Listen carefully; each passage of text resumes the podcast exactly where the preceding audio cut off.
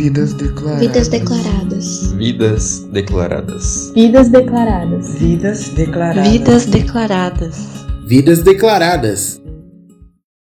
Meu nome é Maria Helena, eu sou pedagoga, né, eu tenho 68 anos de idade, eu sou casada com o Luiz, né, que vocês já conhecem, e o bastante, né, e o por ele participar também do programa, né, nós temos quatro filhos, todos adultos, né, todos têm filhos, né, eu tenho oito netos, eu nasci em Guaimbê, estado de São Paulo, né, então, eu fui criada lá no estado de São Paulo, eu vim para cá, porque meus pais vieram aqui para o Paraná, eu devia ter uns sete anos de idade, só que, na verdade, os meus pais vieram morar aqui no Paraná e me deixaram lá na casa da minha avó, dos meus tios, né, para estudar. Eu vim para cá, já tinha, assim, mais uns, uns 10, 11 anos, né, então fiquei lá para estudar. E depois aqui também, eu, a gente morava numa fazenda aqui com os meus pais, meu pai era administrador de fazenda, a minha mãe era professora, minha mãe só tinha a quarta série primária e começou a ser professora e trabalhava numa escolinha isolada. E a gente, assim, com essa convivência de morar em sítio, morar, assim, né, em cidade pequena, eu comecei a trabalhar muito cedo, é, como professora, com 15 anos de idade, hoje não acontece isso mais, né? Eu comecei a trabalhar na prefeitura de uma cidade, né, cidade de Lobato, e que a gente morou ali muitos anos, né, e, então comecei a trabalhar ali como professora numa escola isolada. E eu, para mim, para essa escola, é, a gente eu ia a cavalo. E como eu não tinha como estar tá indo sozinha, então o meu vizinho é, matriculou o filhinho dele, que devia ter uns seis, sete anos, para ir comigo. Então eu ia a cavalo, levava ele na garupa e a gente ainda levava, que a minha mãe fazia o leite, que tinha que dar o leite na hora do lanche para as crianças, levava num garrafão de, não sei, era um garrafão de vinho, devia ter o quê? Uns 4, 5 litros, né? E eu levava esse leite. É uma experiência bem interessante. Eu fico pensando hoje como que a gente conseguia fazer tudo isso, né? Eu lembro assim que quando a gente era adolescente, a gente andava a cavalo, a gente apostava corrida a cavalo.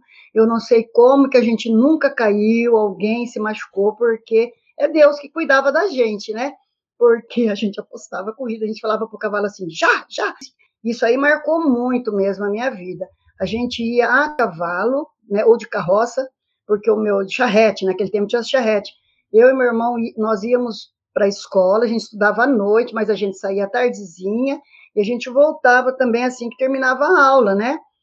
E a gente também brincava muito, gente. A gente saía, a gente descia da charrete, um ficava em cima da charrete é, batendo assim no cavalo, o cavalo correndo, e o outro correndo a pé atrás, grudava na traseira. A gente fazia muita, muita, muita, sabe, muita bagunça, e era muito divertido, e assim, eu tenho boas lembranças e quando eu morava lá em Lobato, assim, nesse tempo que eu trabalhava lá ainda, que eu estudava, fiz escola normal, aquele tempo era escola normal, não é, não é como agora, né? Então a gente nessa época tinha muita dificuldade para estudar, porque a gente morava em Lobato e a gente ia para Santa Fé, que era uma cidade vizinha, para a gente poder é, fazer o curso. E nessa época minha mãe como eu falei para vocês, ela tinha apenas a quarta série primária, então minha mãe precisou, sentiu a necessidade que ela tinha que estudar.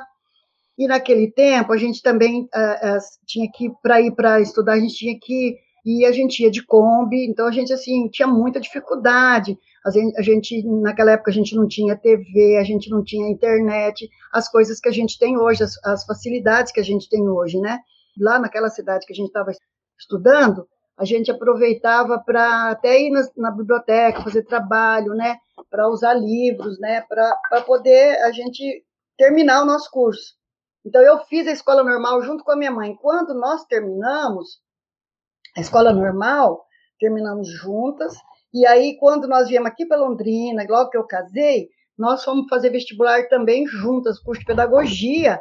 Naquela época era o Cesulon, hoje é Unifil, né? Então, nós fizemos e, e aí o que, que aconteceu? Comecei a namorar o Luiz, porque o Luiz era amigo do meu irmão aqui em Londrina, eles jogavam futebol, eles viviam junto aí, e aí meu irmão levou o Luiz para e mais uns amigos para Lobato, e lá a gente se conheceu. Aí eu comecei né, a conversar com o Luiz, eu naquele tempo eu já estava noiva, eu era nova ainda, devia ter uns 19 anos, já tinha estava noiva. Só que daí o Luiz começou com essa conversa, né? Começou a me enrolar e acabamos namorando. Em 73, final de 73, nós viemos para Londrina. Em 74 nos casamos. É, só que eu, como eu tinha casado recentemente, eu não quis continuar o curso. Ai, quis ficar em casa. Ai, que a vida é um mar de rosas, né? Então não vou, não quero fazer. Aí a minha mãe continuou fazendo o curso e eu não fui fazer. Mas aí eu já estava trabalhando na prefeitura de Londrina, né? E então eu falei, vou, eu trabalhava um período e ficava um em casa. Nesse tempo, logo eu tive meu filho, né, o Marcos, e eu sei que daí, mas aí quando depois que o Marcos nasceu, aí quando eu fiquei grávida da Mônica, três anos depois, isso já foi na, em 77, mais ou menos, eu resolvi fazer o curso de educação física, né? Porque daí eu tinha largado de pedagogia para ir fazer educação física, mas aí não, como eu comecei a fazer o curso de educação física e nesse tempo eu fiquei grávida, os professores não deixavam fazer as aulas práticas. Eles queriam que eu fizesse só as teóricas, e o meu objetivo era fazer aula prática. Aí eu desisti do curso de educação física, aí fui para o curso de pedagogia. Aí eu fiz vestibular, passei, fui trabalhar, fui estudar lá no, na, no Cesulon, aí terminei, terminei depois da minha mãe. Aí eu, eu resolvi, então, terminar o curso de pedagogia, e nesse meio de tempo, eu fiz o concurso do Estado e passei. Então, comecei a trabalhar no Estado e prefeitura. Só que daí, como eu tinha criança pequena, eu deixava com a minha mãe, ou com a minha sogra, ou com as minhas irmãs. Só que estava ficando assim muito pesado para mim. Aí eu resolvi abandonar, deixei a prefeitura e fiquei só com o Estado. Daí eu fiquei trabalhando, então, no Estado, assim, numa época, assim, em 70. A Mônica nasceu em 78, em 79 eu comecei a trabalhar no Estado, e assim foi. E a gente é, trabalhando um período, cuidando das crianças. E aí fui, nesse meio de tempo, o Luiz foi transferido para Rondônia, né, o Banco da Amazônia, naquela época da Collor, do, né, é plano cruzado, eu acho, não tem Collor de, Collor de Mello, então houve, fecharam muitas agências do banco aqui, né, no, na região, e o banco era um, um banco estatal, então o banco é, regionalizou lá para o estado, lá para o norte, né? Então, o Luiz foi transferido para Rondônia. Aí eu pedi afastamento de dois anos, aí eu fui para lá, então ficamos lá. E chegando lá também, eu levei um currículo no SESC, eu comecei a trabalhar, porque eu tenho uma paixão, eu tinha e tenho pela educação infantil. Então, lá, no, quando eu cheguei em Vilhena, eu fui, levei meu currículo, e como lá era uma cidade pequena, no norte, então o meu currículo era muito bom. Então eles me, me contrataram. Trabalhei lá os dois anos que eu fiquei afastada aqui, eu trabalhei lá com a educação infantil. Aí, nesse meio de tempo, o Luiz também foi transferido para Cuiabá. Aí foi quando eu fui para Cuiabá, eu fiquei um ano lá, em, aí eu pedi mais dois anos de afastamento. Aí eu fiquei um ano sem fazer nada, absolutamente nada. Virei dólar Fiquei em casa, literalmente, cuidando, fazendo almoço, dormindo, fazendo o que eu gostava. Foi um ano assim. Isso daí também marcou muito a minha vida, porque foi um ano assim que eu fiquei totalmente desligada de tudo. Só que daí quando foi no, no ano depois, eu já vim para Londrina, né? É, voltei antes de terminar meu meu período lá de afastamento, eu voltei e comecei, já voltei trabalhando também com a educação infantil na mesma escola que eu trabalhava antes, né? A diretora soube que eu estava voltando para Londrina, aí eu, eu, fui trabalhar lá nessa escola e fiquei lá até o ano de 19... 2000, olha como o tempo passa, hein? Porque, na verdade, eu trabalhei, eu me aposentei de um padrão do Estado em 2000, mas só que em 2007 teve um concurso do Estado eu fiz o concurso e passei. É o que eu estou atuando hoje, que eu estou ativa aqui, que eu trabalho como pedagoga, porque eu fiz, na verdade, eu sempre trabalhei em sala de aula, sempre trabalhei com educação infantil, com, com a criança mesmo, né? Mas esse concurso eu fiz para ser pedagoga. E eu passei e estou atuando, né? Então, hoje eu trabalho em duas escolas, né? Uma eu sou é, efetiva do concurso que eu fiz e a outra eu sou extraordinária. Às vezes hoje eu ouço alguém falar para mim que por que, que eu não paro? Mas eu, eu, eu gosto, então, né? Está sendo muito difícil agora, muito mesmo. Eu, por eu ser mulher negra, de repente, eh, no meu trabalho, eu hoje, graças a Deus, eu tenho, né, estou bem estabilizada, mas eu, eu enfrentei muitas coisas é, ruins, que me, assim, dificuldade mesmo para conseguir me inserir. Para vocês terem noção, eu vou contar uma situação. Quando eu comecei a trabalhar na educação infantil, uma amiga minha, ela dava, ela, nós éramos em três que trabalhavam assim, bem juntos mesmo, com a, a faixa etária, né? Com a mesma faixa etária. E ela, minha colega, tinha trabalhado com uma, uma aluninha, uma menininha, e no outro ano, essa menininha foi ser minha aluninha. Gente, vocês não têm noção. Isso marcou a minha vida para valer. Ah, quando a, nós estávamos arrumando material, a mãe da menina chegou e perguntou para a professora: Você vai ser a professora da minha filha? Ela falou: Não, vai ser ela. Gente, a mulher olhou para ela e falou: Ela? Tipo assim, não acredito. Ela, né? Eu fiquei muito chateada na hora, porque tinha várias pessoas por perto, você fica assim, né? Meu Deus, que, quem sou eu, né? O que, que eu faço? Mas, enfim, comecei a trabalhar com essa menina, né? E foi, foi, a criancinha, ela devia ter uns três aninhos, e muito branquinha. Já imaginou uma menina bem branquinha trabalhar, eu ser a professora, né? Tem pai e mãe que não aceita isso. E ela foi minha aluna. No outro ano, ela tornou-se minha aluna. Ela foi minha aluna dois anos. Gente, mas para minha surpresa, se vocês soubessem o tanto que a mãe, a família me respeitava, tinha o maior amor, maior carinho por mim, por quê? Ela fez isso, né? Para ela foi uma decepção saber que era eu, né, uma negra, ser professora da filha dela. A filha dela era loirinha, do olho clarinho, né? E de repente eu consegui trabalhar com essa menina, eu consegui cativar não só a menina, mas a família. Você acredita que eu encontrei há uns anos atrás? Ela tá moça, hoje ela é mulher, né? Gente, a hora que ela me viu, ela quase me pegou no colo, sabe? De tanta alegria. Então, isso para mim também, e por isso que eu falo que marcou, porque foi muito difícil no início, mas depois houve uma né, uma recompensa, uma melhora, né?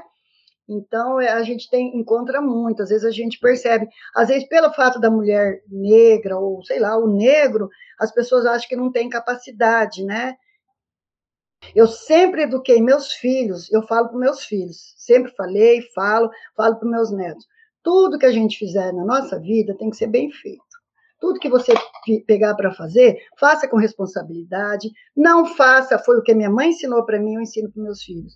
Não faça para os outros o que não queira que te faça, né? Então, o que eu não quero para mim, eu não vou fazer para os outros. Então, é isso que eu, que eu, que eu sempre prego.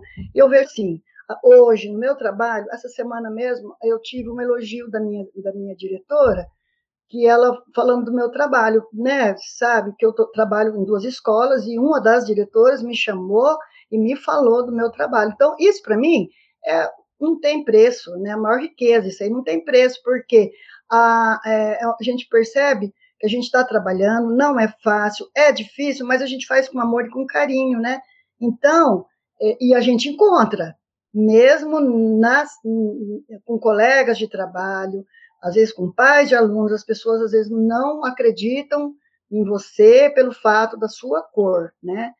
a gente tem que ser firme, né? E eu acredito, assim, eu estou achando muito legal que está acontecendo muita coisa assim boa, que os negros realmente estão né, mostrando que realmente nós somos é, pessoas e temos sentimentos e a cor, igual iguais os brancos, né? E a cor da pele não influencia em nada, né? Vamos, né? Torcer que a cada dia que passa as coisas melhorem mais. É, com essa pandemia, a gente está assim bem, assim trabalhando bastante mesmo. E não é só eu, né? A gente sabe que todo mundo está trabalhando muito mesmo. E a gente parece que ficou assim um, um medo dessa pandemia, assim.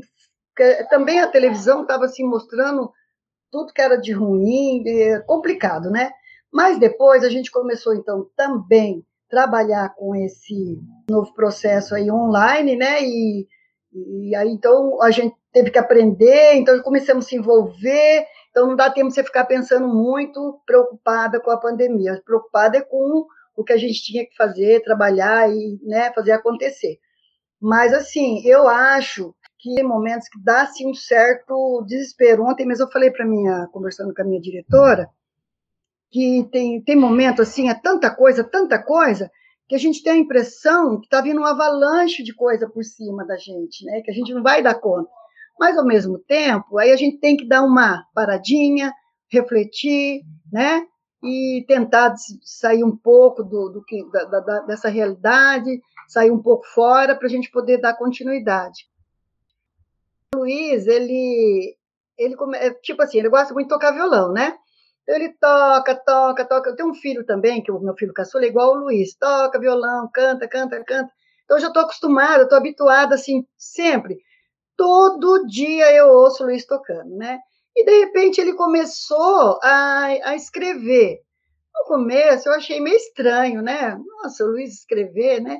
Aí ele começou a mostrar, a gente olhava meio assim, será? Mas daí eu vi que realmente, daí ele fez uma música para mim, não sei se vocês já ouviram a música que ele fez para mim, né? e ai dele se não fizesse, né? não, mas é brincadeira. Mas então, aí depois ele, ele, tem feito assim, eu tenho achado assim bem legal, eu, eu acho super bacana. Acho o Luiz uma pessoa muito inteligente, sabe? Eu fico assim olhando, falo, nossa, gente, é tão bom, né? E ele também é da minha idade, né? Ele é um pouquinho mais novo que eu, porque eu nasci, nós nascemos no dia 30 de março de 1952, e lá no registro dele fala que ele, fala não, está escrito que ele nasceu às, às 9h30, e no meu registro está escrito que eu nasci às 8 então você já sabe que eu sou mais velha, né? E quem é mais velha que manda, não é? e assim, eu e Luiz, é, todo mundo sabe que num relacionamento não são só flores, né? Tem nossos momentos de dificuldade, nossos momentos, às vezes, que né, um pensa uma coisa, o outro pensa outra, isso aí né, faz parte da vida de todo mundo. Mas eu acho assim legal são as coincidências da nossa vida, porque o Luiz, ele, então a gente, eu nasci no estado de São Paulo, né? O Luiz nasceu aqui em Londrina. Um dia nós nos encontramos e começamos a, né, o namoro, casamos, então, somos da mesma data de nascimento, casamos no mesmo dia, daí nós fizemos questão de escolher a data do nosso casamento no mesmo dia do nosso nascimento, né? Então, assim, tem muitas coisas em comum, então eu acho bacana, então a gente consegue se relacionar bem, porque, assim, eu acho que eu, eu, eu respeito muito, ele gosta de tocar violão, ele gosta de participar do programa de né, terceira as coisas que ele gosta nesse sentido, na, na, nessa área da música, eu, eu respeito muito, porque na minha área também, o que eu gosto, ele também respeita, né? Então a gente tem que ter esse entendimento. E eu acho muito legal ele agora, nessa, nessa altura do campeonato, estar tá escrevendo. Então, eu acho que a pandemia, ela, apesar de dar, assim, deixar a gente bastante, é, às vezes, chateado, com medo, assim, preocupado, mas muita coisa boa também aconteceu na nossa vida, né? A gente percebe, né? Assim, sei lá, o modo de viver da gente, né? Os relacionamentos, não só na família, mas eu acho que com outras pessoas. Eu acho que a gente passou a ter um outro olhar, né? Com relação ao próximo, né? A gente passou a ter certos cuidados com algumas coisas que a gente, às vezes a gente não dava muita importância. Então, a pandemia assusta, mas ao mesmo tempo ela também nos trouxe assim coisas que nos fez mudar para coisas boas, né? Então eu vi muita coisa boa nessa pandemia, né? Então vi meus filhos também, de repente eles praticamente assim no início, é, meu filho ele trabalha por conta, meu filho mais velho ele é DJ, então logo de início não pôde mais fazer os eventos, né? O outro também trabalha com é, fotógrafo, é, vai em casamento, então todos eles ficaram meio parados, né? Mas agora a gente já vê, então eles começaram a arrumar uma forma de fazer alguma coisinha para poder melhorar a situação. Então, eu vejo isso também como uma coisa muito boa, porque daí eles também começaram a ter atitudes é, diferentes, né? Que, que coisas que vai melhorar, melhorando a vida deles, né? E assim, uma vida, né, de bastante correria, bastante luta, né? E sempre trabalhando, ajudando em casa, é, ajudando os netos, ajudando os filhos, né? Porque às vezes os filhos também precisam da gente. E assim é a nossa vida, né? E estamos aí. Quero também agradecer aos ouvintes que tiveram a paciência de me ouvir e, né, eu quero também é, vidas declaradas, né? Eu gostaria, assim, né, de agradecer muito mesmo, né, e é, para as pessoas que me assistem, né, que estão me ouvindo, eu agradeço muito. Muito obrigada. Vidas declaradas. Vidas declaradas. Vidas declaradas. Vidas declaradas. Vidas declaradas. Vidas declaradas. Vidas declaradas.